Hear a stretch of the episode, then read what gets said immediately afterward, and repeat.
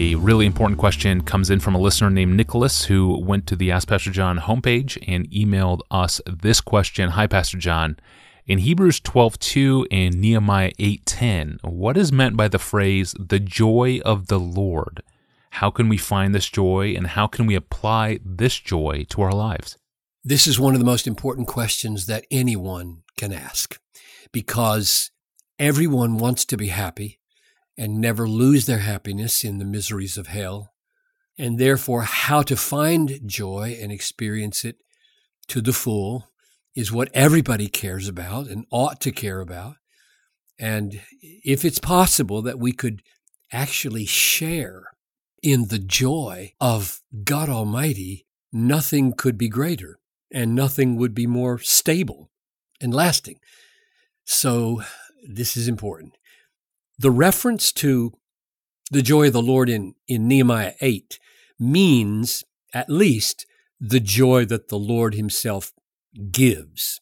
Go your way, eat the fat and drink sweet wine and send portions to anyone who has nothing ready, for this day is holy to the Lord. Do not be grieved, for the joy of the Lord is your strength. And the joy referred to in Hebrews 2:12 is clearly the very joy that Jesus himself has today in heaven, which sustained him through suffering. It says, looking to Jesus, the founder and perfecter of our faith, who for the joy that was set before him endured the cross, despising the shame, and is seated at the right hand of the throne of God. Now, what I, what I assume that Nicholas is asking is something like this. What is the fullest, deepest, most lasting kind of joy that a human being can have from God? And how can I get it? How can I find it? Now, those texts, those two that he mentioned, are pointers for sure. But I'm going to go to another text where the answer is given even more clearly.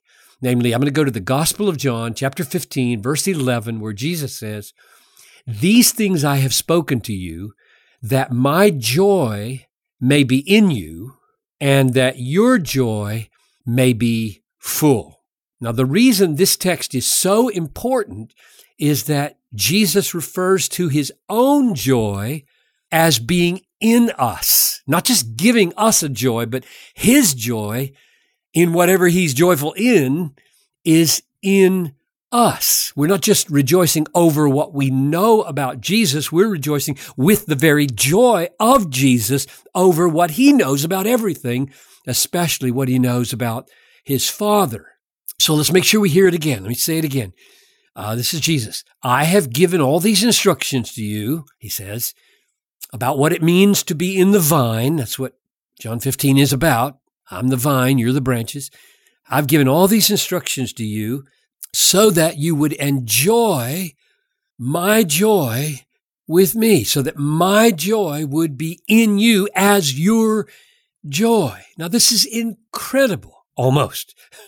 my joy may be in you and your joy may be full. In other words, the reason your joy can now be as full as it is and moving toward perfect fullness when all our battle with sin is over is because in union with me, the branch in the vine, you no longer enjoy merely your joy. You now have my joy in you and you enjoy what I enjoy as your joy as you abide in me.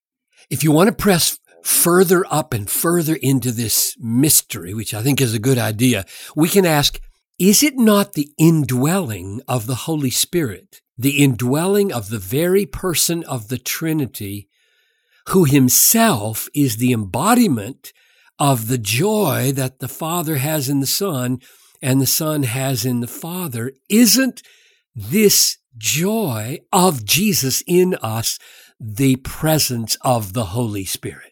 The Spirit of Christ, the Spirit of God. So when the Holy Spirit comes like a dove upon Jesus at his baptism, how does the Father put that into words?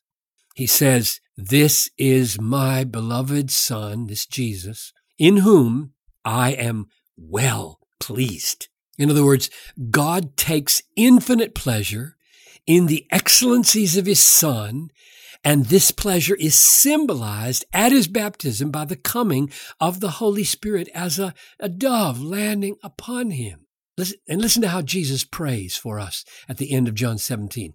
I made known to them your name, Father, and I will continue to make it known that the love with which you have loved me may be in them and I in them. In other words, the very love which the Father has for the Son, delights in, pleased by, cherishes, treasures the Son, that very joyful love will be in us so that we have the capacities to love and enjoy the Son with the very love and joy of the Father. Oh, for the day. Oh, for the day.